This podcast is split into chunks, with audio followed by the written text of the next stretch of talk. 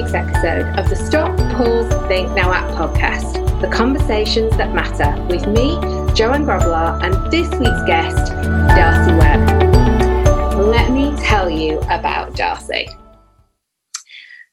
An award winning voice and speech teacher she has been helping actors, performers, corporate executives, authors, and speakers use their voices to connect with audiences around the world with power, eloquence, and heart for over two decades.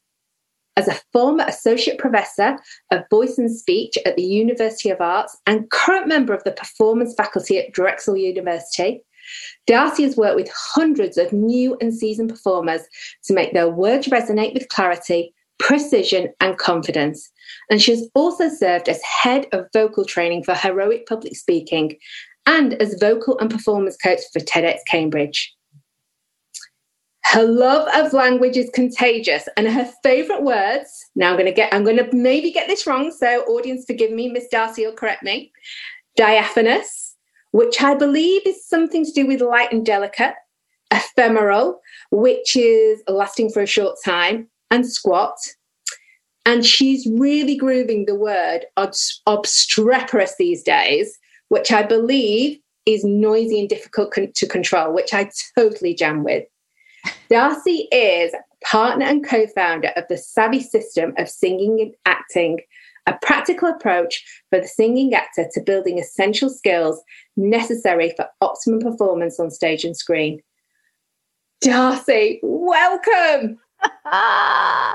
oh, Joe, I'm so happy to be here. Thank you so much for inviting me. I have to tell you, I love hearing you read my bio. It it just it makes it sound so official. I think I'm going to have you do my phone answering service from now on. You sound great. Oh yes, from a, from my vocal coach. That I take that as a huge compliment. I did my vocal warm ups beforehand, D'Arcy. Good, me too. okay, I've got to ask you a question. This love of words, how did I do on pronunciation? Oh, perfect. perfect. Ephemeral, diaphanous, and squat, and obstreperous. I love uh, obstreperous. Look, it has lots of consonants in it that that really describe what that means. I mean, when you say obstreperous and you use those consonants, the word's pretty obstreperous. I love that word. That yes, I I love to be obstreperous. Yeah, see. Now tell me about this like do you focus on certain words uh, at certain times? Is that how you help with your learning and growth? Yeah. Well, I do. Well, I just love words. I re, I um I love words and I think that people uh, uh, uh certainly in America, people do are not aware of. Uh, many people are not aware of the beauty of language and and the power that's in each word when you choose your words carefully. And that's hard. And I'm not talking about writing. I'm talking about even when you're speaking. And it it helps to bring a heightened awareness to your to what's coming out of your mouth in order to choose your words a little more carefully. I'm doing it right now. I'm, you know, I'm just, I'm more conscious of what's coming out of my mouth because I'm paying attention to those words, words that make beautiful sounds, words that, that, that convey the meaning of the sentence or the thought. Oh, that is stop talking before I, you know, go on a rampage. So. you can rampage all you want. I, I, I just to keep the audience in the loop. I had the privilege of working with D'Arcy last year, helping me with my own vocal performance and delivery, and it was probably no, it was the real highlight of last year for me, D'Arcy. Oh, thank you. Thank you. I love this work. I love it so much. And every time I think I want to do something else, like I think, oh, I really want to decorate. Maybe I'll become a decorator or, oh, maybe I'll just go become a performer again, or maybe I'll sing some more. And I always come back to voice and speech because um, I don't know. I think I blame it on my third grade, uh, my third grade teacher. well, we're going to talk today about your stop, pause think now act moments in your life and career because mm. Ah, as you're aware that is the basis the tenets of the program that i put in my leadership team and corporates that i work with and individuals. And it's about identifying and recognizing these really important moments in our life and they become be positive and negative. So we're going to i am excited to talk through your moments d'arcy. I keep having to stop myself from calling you miss d'arcy because because when when you were my teacher back i used to have to think of myself as miss d'arcy so i would not be naughty joanne in the classroom.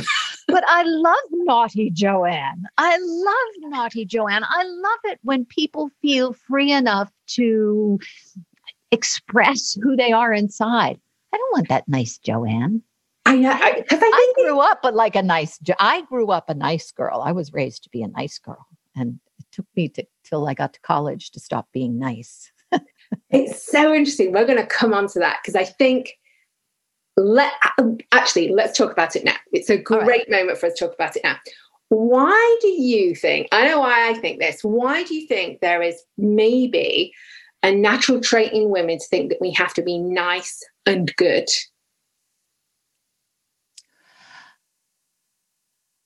I think that that is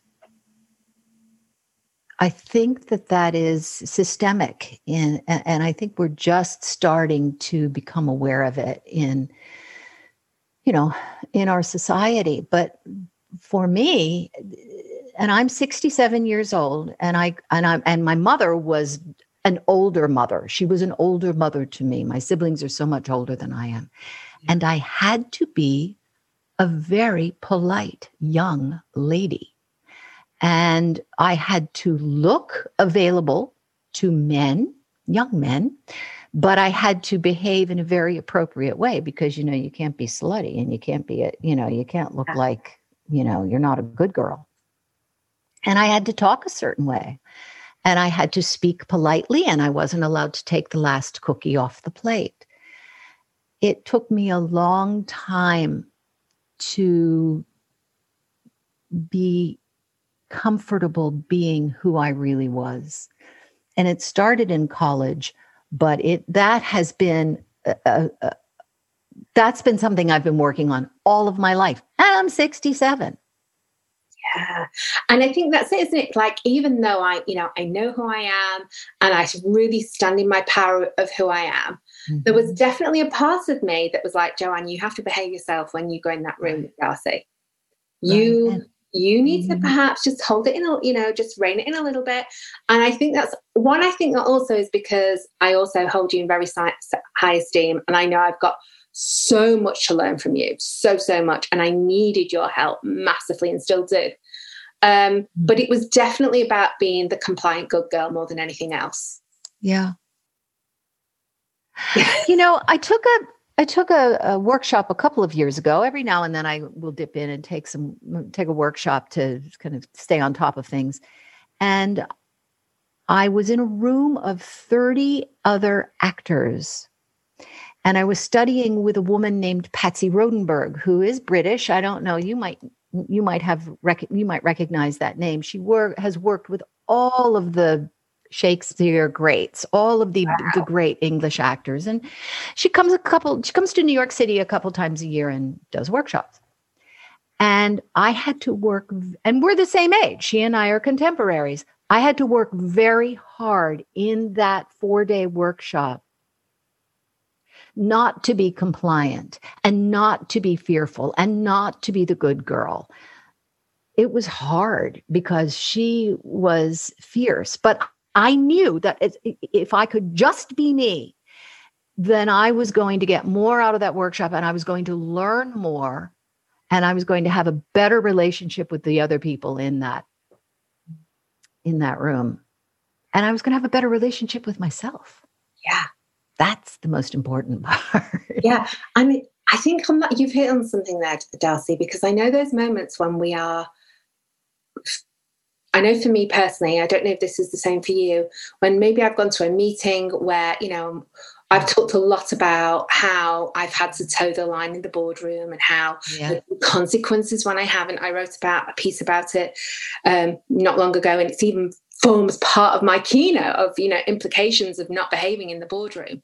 And i know those meetings even to this day on the very odd occasion because it doesn't happen that often that i you know i don't behave in who i am i come away feeling less than. You know what? I went for um, kind of an interview. It was, it was more more of a meeting, but it was with this group of scientists, a small was it a group of scientists? It was going to be a group of scientists. I think I just met with one one man at, uh, over at the maybe the University of Pennsylvania. It was a few years ago. Yeah, and they wanted to train their teams to feel more comfortable when they were being interviewed and and people and because they were a lot of them were um, introverts and they were spending a lot of time as thinkers and in their heads they weren't really thinking about speaking or public speaking or or relating to other people or feeling comfortable in groups of people talking about their projects. So he wanted to know the kind of work that I did and how I would work with them. And I was trying to explain to him how I worked. And finally I said oh listen let me show you. Here we are in a glass boardroom and there are people walking back and forth. And he's you know very subdued and quiet and intellectual and looking at me with a little bit of skepticism. And the woman who had brought me in to meet him was kind of schooling me and and um, prepping me. And she was also very appropriate in a corporate setting. And i said no i got to show you here's what we do. And i got up in this boardroom on my feet and I did that vowel ladder that I teach, Joe. Remember? The amazing vowel ladder. Would.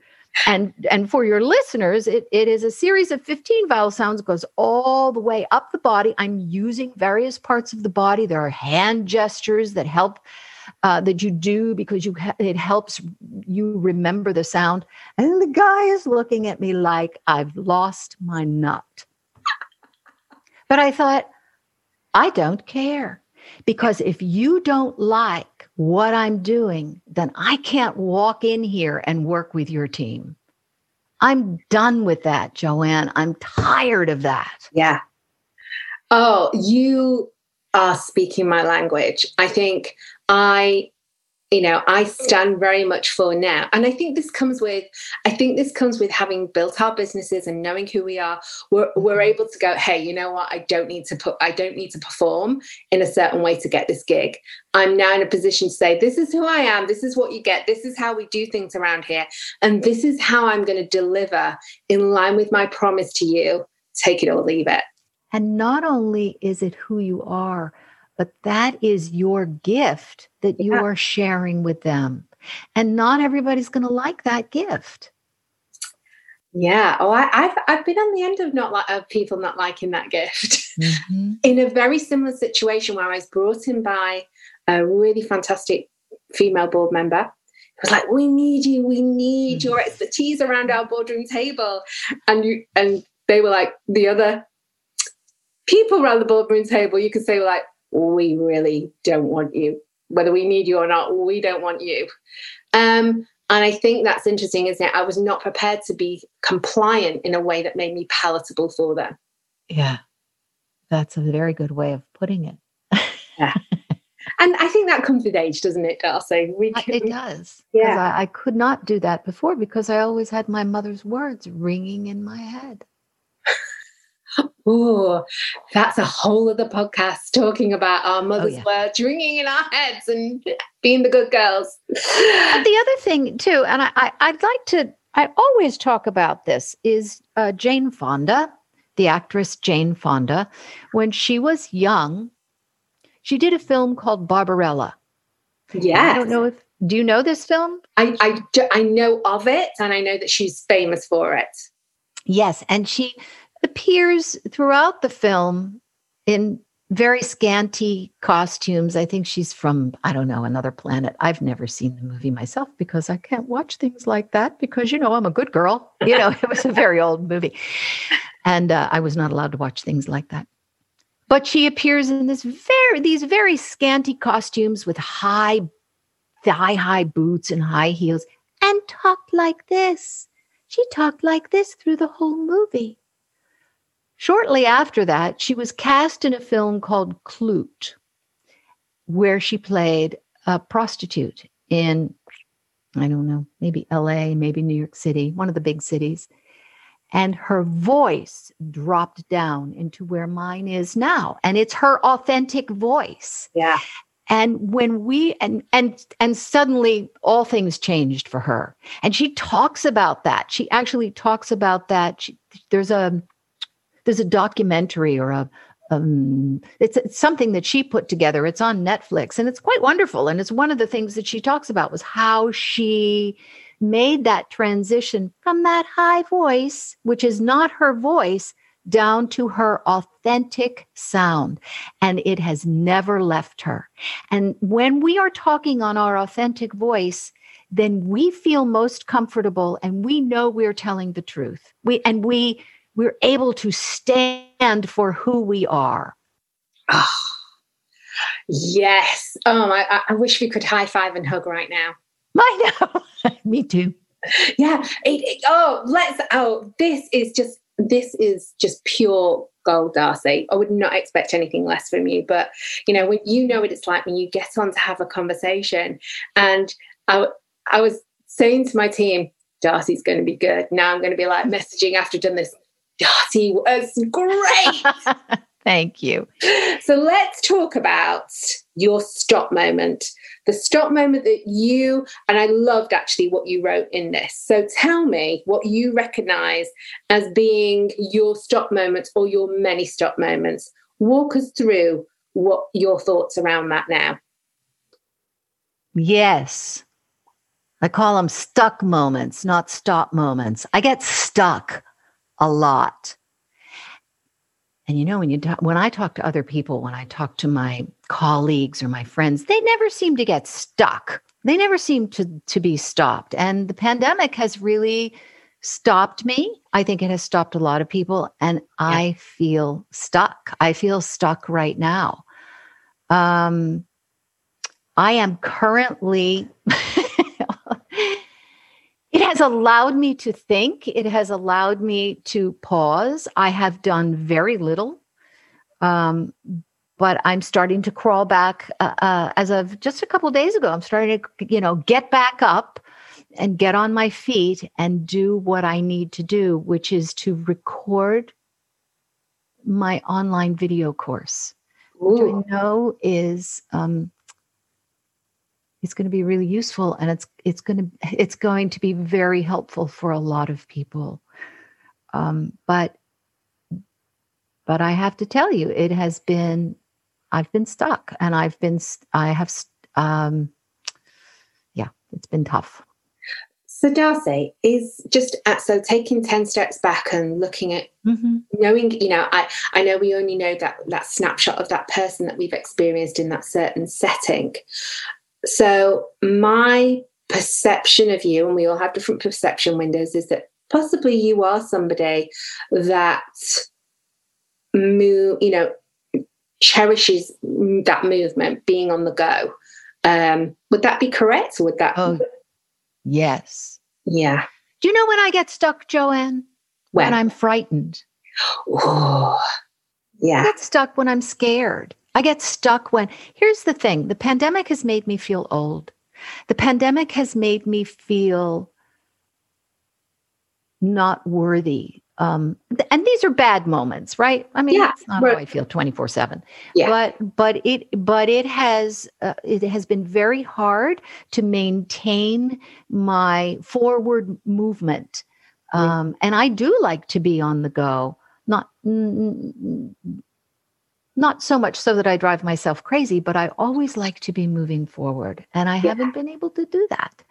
I, I have felt old and I feel like I'm getting out of shape and flabby and it's really important that I get up every morning and I meditate and I and I and I um, do my yoga and I go for a run and I schedule talks with people and I warm up every day and if I don't I'm a mess. And there are some days where I cannot get up off that sofa and I let myself do that. good for you. And i think that's it. When i when i think about watching you uh, in a room you are just somebody who has this beautiful fluid mo- movement. It's very purposeful movement very intentional movement. And again that's my perspective of you. Thank you so I can only imagine when somebody goes like with the pandemic, and you know, this is it, D'Arcy. You've got to stay here, and this that you've got to just work within this little space. Yeah. There's something about working on Zoom. I keep saying to people, we can continue to make that connection over Zoom. It doesn't matter that there's a screen there. It doesn't matter that there it's just a camera we're talking to. We can we can convey our our heart energy, our love energy right through the ethernet. I'm not really sure I believe that, but that's my fervent wish. And I do feel oftentimes like I'm contained in this little box. And more and more when I'm coaching people on Zoom, I'm not just working with their voice and speech. I'm looking at their surroundings. I'm looking at their background. I'm making adjustments to their background. I'm helping them move, use the, coach them to use their upper body and use their hands in a way that's um, that's uh, helpful for expressing their their their thoughts and their ideas. You know, if you just sit in front of the Zoom camera and you, you sit on your hands or you watch people on the other end of that Zoom camera, it's it's a little odd and exhausting yeah. because you know they don't move their body, they don't move their face, they don't move their hands. And if you just if you create a little space and create a little breath within that um, small box of a, a, the computer screen, I think it's a little less tiring for the people who are on the receiving end. Ah, what's that thing that we've been taught as speakers and people who, uh, you know, we we present and we, you know, present information that we have to, we still have to be engaging on Zoom. Yeah. I think so many people, it, I, I, was chortling, um, that's a good word, chortling, isn't it? I don't think oh, I've used that word before. See, look at you encouraging my vocab in a different direction. I was chortling to myself about an influencer, quote unquote, telling us how all we should be doing Zoom well. And I'm like, yeah, we've been using it for the last six years thanks. But, you know, some of us are like, you know, have had to master that skill a long time ago.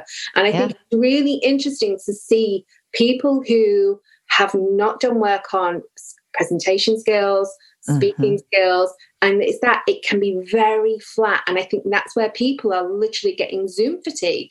Yeah. Whereas yeah. we've all, you know, you and I know we've bounced from meeting to meeting to meeting and the energy of that. And that is because um, people have forgotten, I feel that people have forgotten to show up on Zoom the same yeah. way as they would do in person and have that beautiful exchange of energy that helps each other. I agree. It, it, I was I was coaching somebody last week and she said I just feel so flat.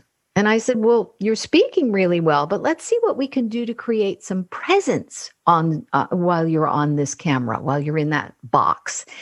And we just moved a thing or two around behind her. And I said, You know, you can use your chair. You don't have to stay in your chair the whole time. Why don't you get up and lean on your chair and make a couple of points and then go and sit back down? And what it's going to do is is create um, variety. We yeah. we there when I know in my introduction that you gave that lovely introduction. Thank you very much. You talked about um, how I am a co-founder and partner of Savvy, which is a Savvy System of Singing Acting, which is actually my husband's brainchild, and he's written a book about it. And Savvy is an acronym S A V I, for specificity, authenticity, variety, and intensity. Oh, can I just say, I've just got goof, goosebumps.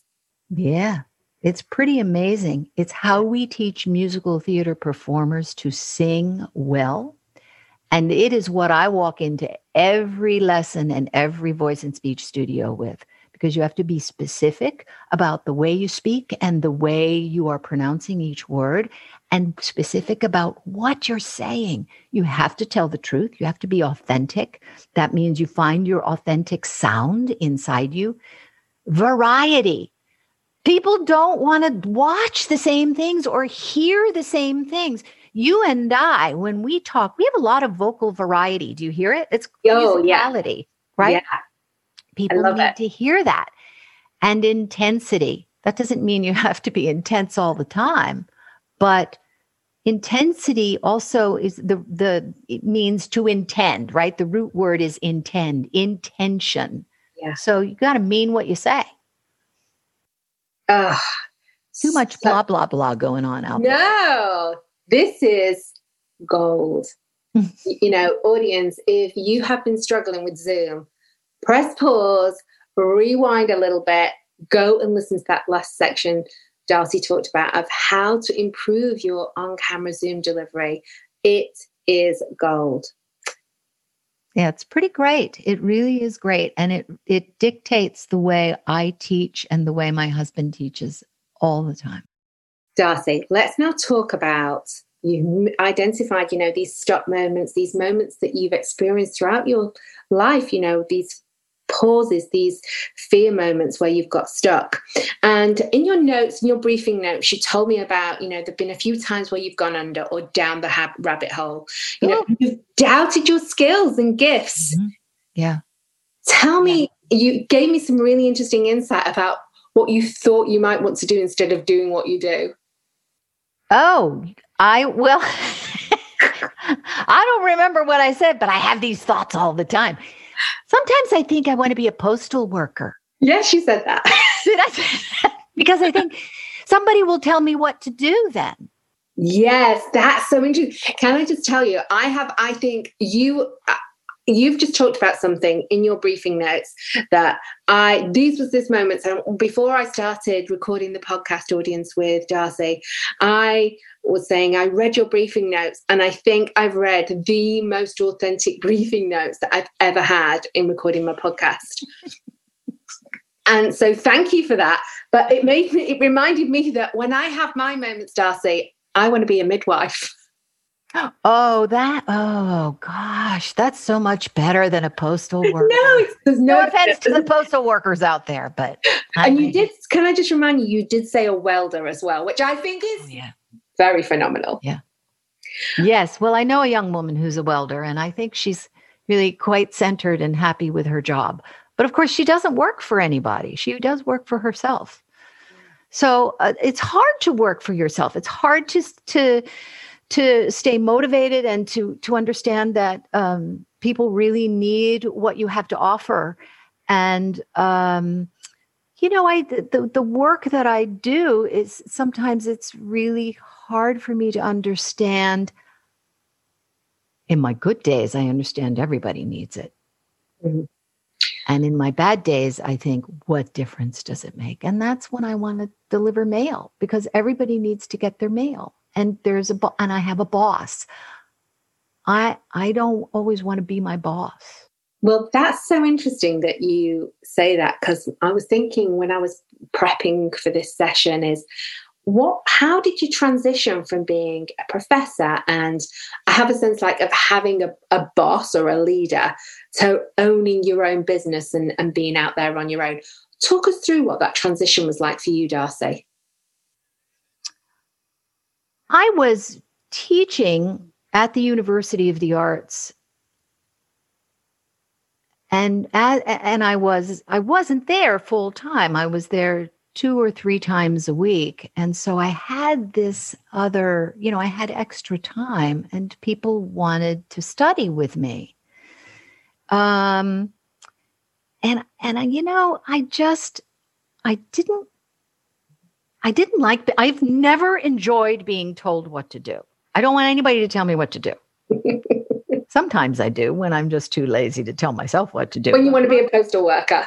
but when I want to be a postal worker. But I don't, I, I get angry. And I, when, when I have a stupid boss and I think, you moron, you you ought to know better than this. And I really do do better on my own. I do. And I'm not good at it. I'm not a very good business person. I am learning as I go. But it, but, um, and, and some days I'm terrified, but I really do better not having people tell me what to do. I have to say, one of those bosses was at one point my husband, who was the chairman of the department. And I thought, and he, and he pretty much, you know, when you, a lot of times when you're teaching in a university, once you go in that door and you close that door, all bets are off. That is your class. That was always my classroom. Yeah. And, and it, it was sacred so nobody really bothered me when I was in my classroom. It was when I had meetings that I had to go to, or I had, you know, these sort of bureaucratic responsibilities. I just, I just didn't have any patience for it. Uh, so why do you think you do better on your own? Hmm, I, I don't know. It's not that I'm not a team player. I'm very much a team. I'll tell you what it is. I'm very much a team player. I'm very much a collaborator. Yeah oftentimes what I find is people don't know how to be good leaders and they don't know how to be good bosses. Yes. And I uh, and I have struggled with that. Mm-hmm. And when my husband was the boss, I could go home at night and say, "Listen, you do that to me again, and I'm going to smack you upside the head." oh, I wish I'd have been there in those moments. Yeah, that was very, very. it was a private moment, but um, you know, you can't do that when you're uh, to your department chair. We've got to play nice. Got to. We had to play nice in order to keep our gig. Right? Yeah. Yeah. Now I'm I'm currently working at Drexel University, where all the people I'm telling you are truly lovely. They are really lovely people, and we we are true collaborators. I love working with collaborators. Oh yeah, I do not like working for tyrants, and I've worked for several. Mm. Let's just nobody likes that, do they? Nobody. nobody uh, no, no, absolutely nobody likes that. I think. Okay, so I think this is a really good conversational point. I think and you you know this is my perspective and i know i keep using that word a lot because i think this conversation is very deep here i think if you've been brought up in a home that your origin story is that style was maybe tyrannical yeah. You can be more accepting of it and you might not know for a period of time that things can be different for you. Um, or if you've been somebody like me who was brought up where you stand up for yourself and you're only going to get what you want by standing up from yourself at a very very early age. Um, i think that's why me i personally don't tolerate that style of leadership very well. I think that's interesting because i did grow up under tyranny. Mm. And um, and it was hard for me, and I could not wait to get out from under it. Ooh. It was it yeah it was hard, and I and I but, but and my father would say to me, and he he was he was um, difficult, but he also said to me, "Don't forget you're a Webb and nobody treats Webbs like that. But of course, that was the message he was giving me. And yet he was treating me harshly. He treated yeah. everybody harshly. Um, and I think he allowed himself to be treated that way. Yeah. Those origin stories, aren't they, D'Arcy? And I think, yes. yes. I think if, you know, no, having experienced, having had so much experience, D'Arcy, you know, we, are both probably seeing people come to the table with their origin stories. Mm-hmm. And you, especially, will hear those origin stories and people speak about on stage about their work is to change their origin story and move into a different space and let that be the gift. What is it like for you helping somebody who is moving away from their origin story when they're being on stage?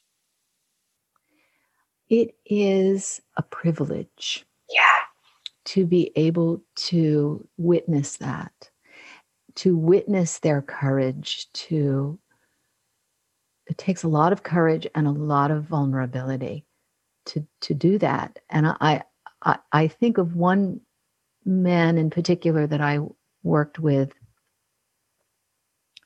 where he came from a, a, a cultural background that was where people are repressed. That's a cultural and religious background where people didn't speak their truth. They just always did what everybody did before them. And what was happening in modern society was bad. It was just bad. So you didn't go there. And this man had the courage to step out of his tiny community, his his culture, because he wanted to learn how to speak his truth.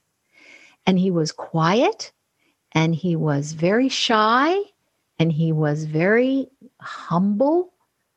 And that first time that he stood up and he um, opened his mouth and he said his truth and he said what was important to him, it was extraordinary. And he never went back. He's still doing that. He's still learning. He's and he, and he's and he's bringing people along with him. That that was his task. That was his job.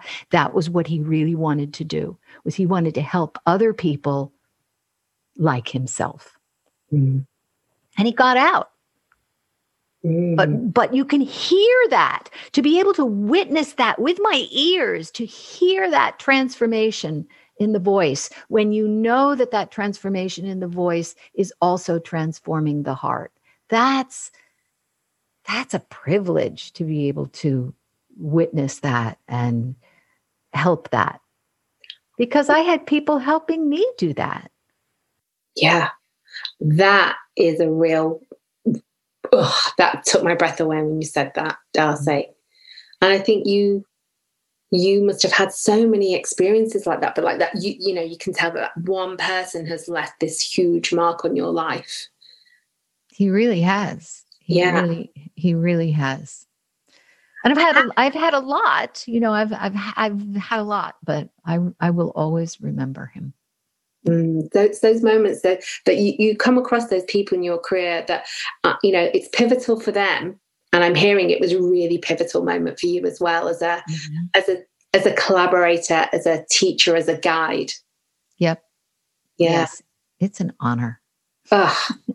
So let's talk now about you've talked about your your stop you've talked about your pause and then you've got in the think.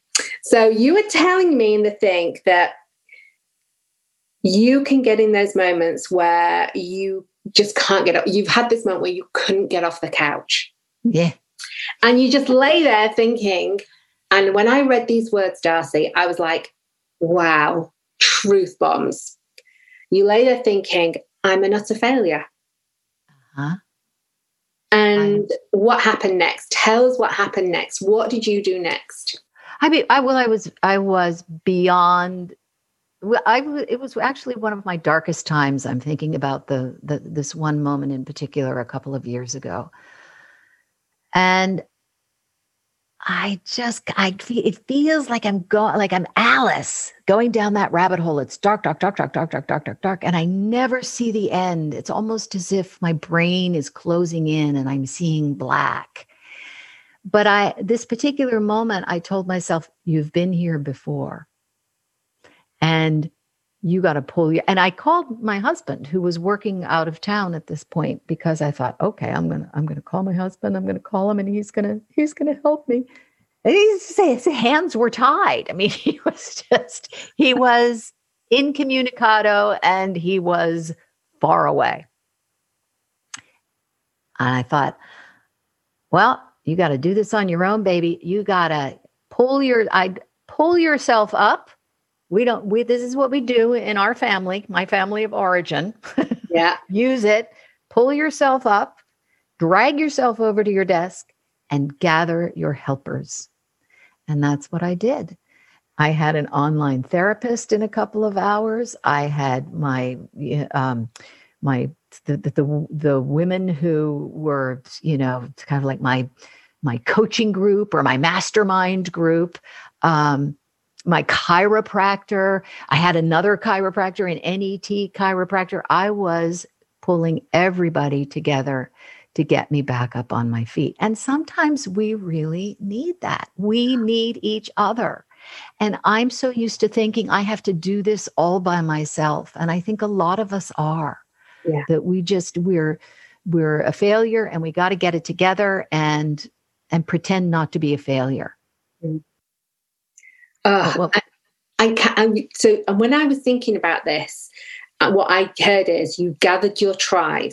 Mm-hmm. But interesting, you talked about uh, in you know a few moments earlier. You talked about you know my my origin story is come on, you got to get up and get on with this. Mm-hmm. But then you inserted another piece of the toolkit. You got up, but then you gathered your tribe.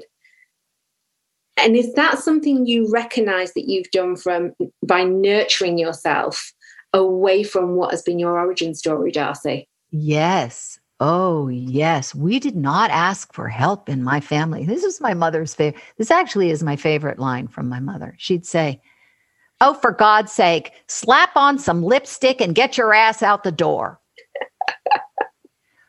so, on one hand, there's some great wisdom in that. Yeah. Sometimes that's what you have to do. Sometimes, yeah. if you can't, you have to have support, you have to have help. And I didn't have that when I was a kid. Mm-hmm. I didn't have that as a young adult. And by the time I got to be a young adult, I just I just assumed I had to do this all by myself. And and of course you look out and everybody else looks like they have their acts together, right? And they they you know, they look very successful. Well, they're they're having similar struggles. We just don't recognize it. And I, and I just kept pretending I'm not a failure. I'm not a failure. I'm not a failure. But when I admitted that I felt like a failure, and there was, I, I just knew that I could pull my people together and help me get on my feet because I knew in my heart of hearts I wasn't a failure. I had I had things to do and I had gifts to share and I needed those people to help me get back up. Why, why do you think every now and again that tripwire of a message coming about you being a failure? Have you got any idea on that? Well, sure. It's again, it goes back to um, the way we were raised and and who we were raised by. Um, my mother always said, "You can't do that." I would have, you know, ideas that I thought were great ideas, and she would say, "You can't do that." I have to tell you a little story at this juncture, D'Arcy. I wanted to tell you about this last year, and I didn't have the guts. I, Thank you for having the guts now. Tell yeah, me. When all the rest of the world can hear it. So yeah. I was in high school and I was given the part of Tobias in Sweeney Todd the Barber. Mm-hmm. So are you familiar with that part? yes, I am. Yeah. And so I was like, oh my gosh, this is really big. And, you know, we'd started singing lessons, you know, and I'm like, I can't sing. And I remember going in the door and running went, oh my God, I've actually been given a part in this school production. I'm Tobias. And the words were, well, you can't do that. Yeah. So I'd gone from self belief, self belief, yeah. self belief, joy, excitement. Oh, I know it's going to be a bit tricky. Sing, you know, to being in your first singing lesson, thinking, oh, but they were going, you're going to get this. You know, there's actually something there we can work with. Two, you can't do that. I'm going to give you one guess what happened at that point when I heard that. Oh no, you didn't drop out, did you? I did. yeah, of course. I, I understand. I totally dropped out and I I don't think I ever stepped foot on stage ever again till I started speaking. Wow. And yeah. you know, you are a very compelling speaker. One of the things that makes you so compelling is that you are charming and you make such a connection with people. And you would have done that oh, as a, as a singing actor. Well, I'm still, I still claim I can't sing. I was told, you know, by mm. said parent, well, you can't sing. You're flat as anything. Of course you can't do that. You're ridiculous. well, can. yeah, isn't it interesting? All these little origin stories that come back, you know, for just, you know, to speak about on stage that mm-hmm. demonstrate how we can utilize those stories to actually grow from even where we are today.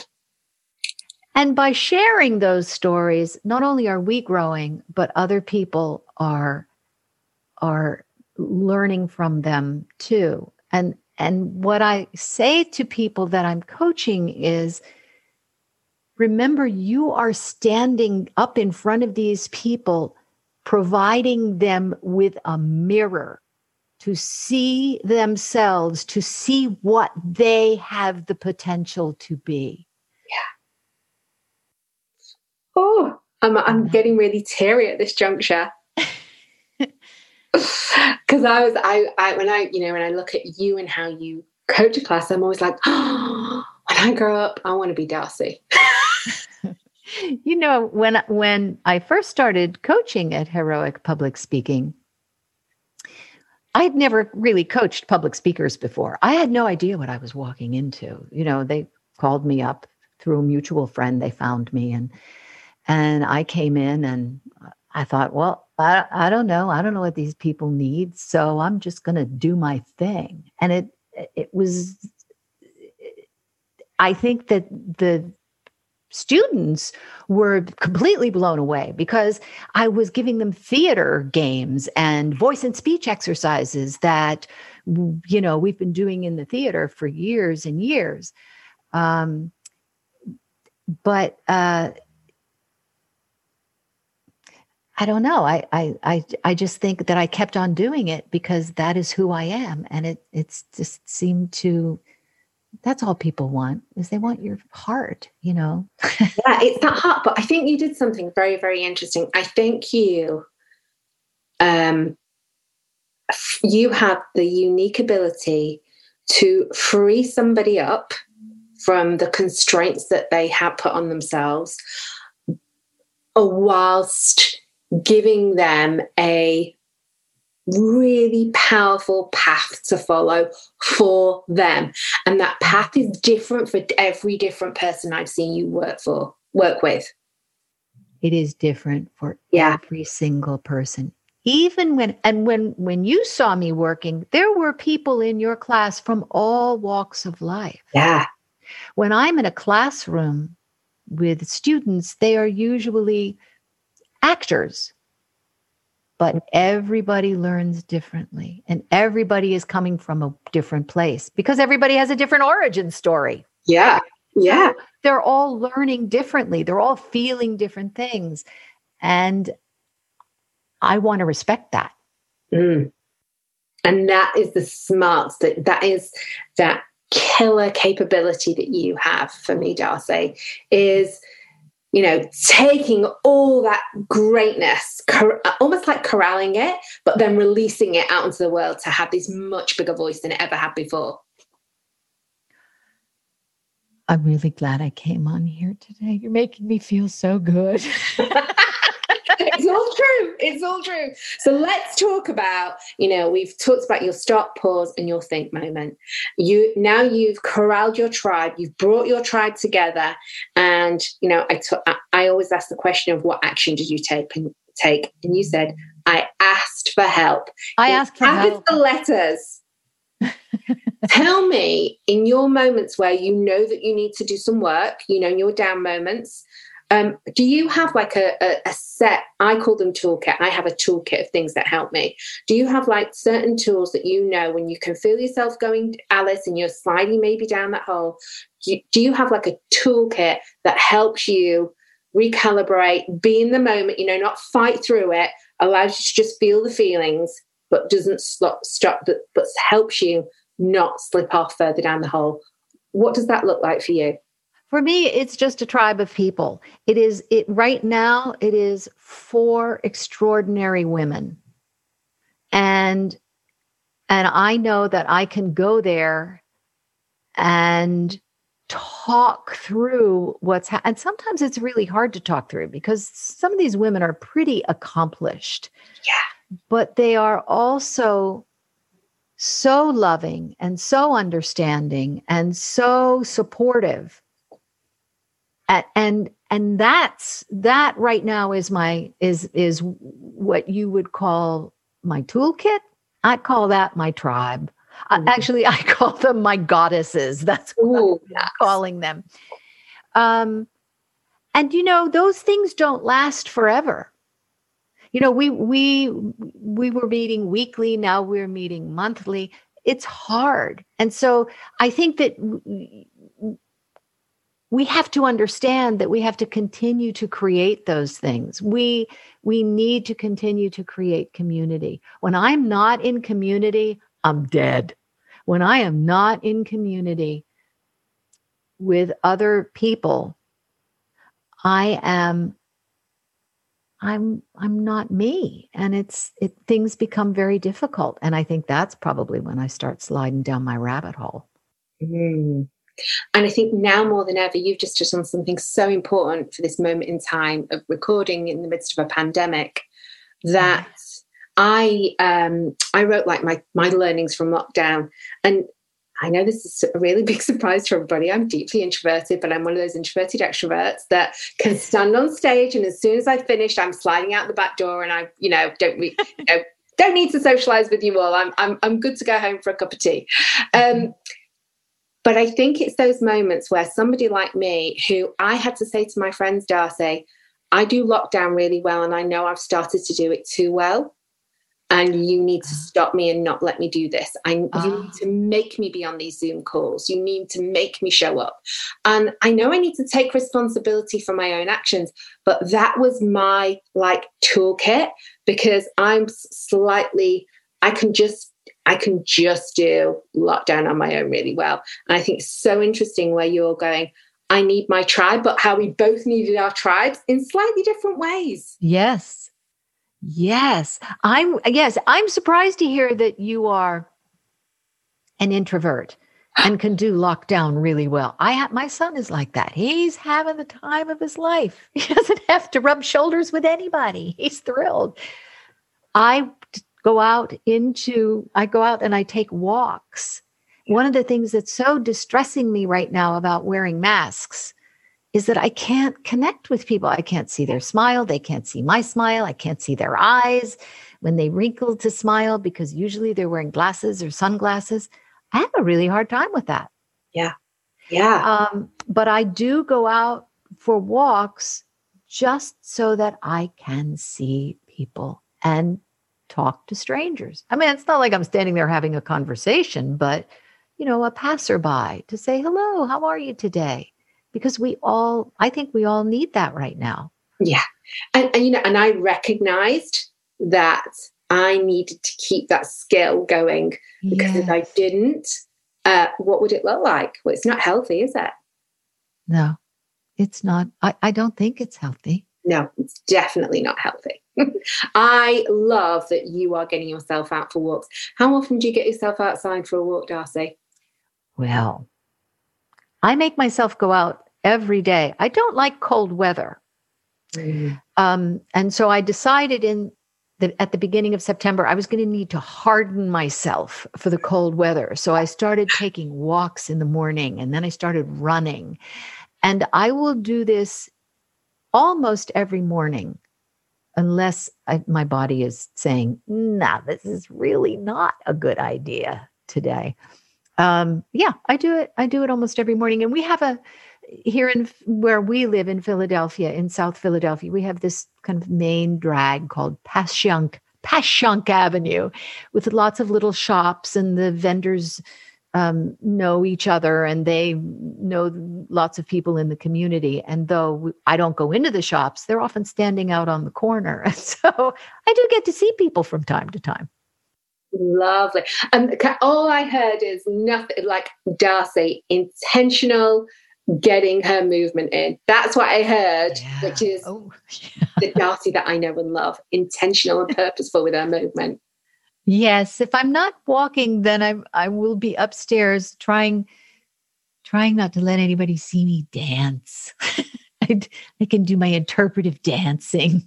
I kind of think we need to see you on an Instagram story now doing your dancing. Maybe that should be a thing. Maybe that should be a thing. it should be a thing. Uh, it would certainly be authentic, but it would be awkward. Ah, oh, D'Arcy, as we're sliding into our final moments as we hang out together, what advice would you offer new and future leaders or business owners? Be able to speak Yes. Uh, learn to speak, learn to speak well. We all have to speak. Yeah. You know, when when we all think we can talk, right? We grew yeah. up learning how to talk, but we haven't learned how to communicate effectively. Sometimes it comes innately. Sometimes people just have it. Many times People don't, and they're frightened of it. And you don't have to be frightened. All you have to do is learn how to do it and practice. And then when you practice, practice is like, you know, practice will, you know what it's like to practice. You practice cooking, then you get really good at it, and then you feel cool in the kitchen. You practice your dance steps, and then you, you feel good, like you can get out onto the dance floor and do things. That's what speaking is like. You just need to learn how to do it. Yeah. And practice. And practice. It, it is, isn't it? I think so many people um, get displaced from their career of where they could be from actually not working on their speaking, whether it's in the boardroom, on the stage, or heading up a team, learning how to use language that collaborates and uh, body language that collaborates. So many people mm. get stuck because they've not mastered that skill or known that that is a skill that will help elevate them to the next level. Well, I think that's important. What you say, Joe, is people don't know that it's a skill. They think that they just talk.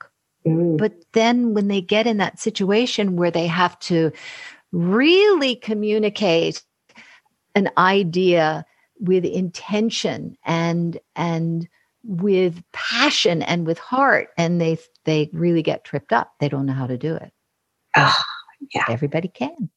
Everybody can. And I promise you, if you go and get some support and guidance from D'Arcy, it will change the way that you show up when you speak. That is something I can promise to you. Thank you. And you know what? I think that's true. D'Arcy Webb, thank you for being an insanely amazing guest. I knew you were going to be great. You will find all the details to how you can connect with D'Arcy in the links below. And I would highly recommend you go and have a look what she's doing. D'Arcy's work is game changing for anybody who wants to elevate their speaking in today's world. Thank you, D'Arcy.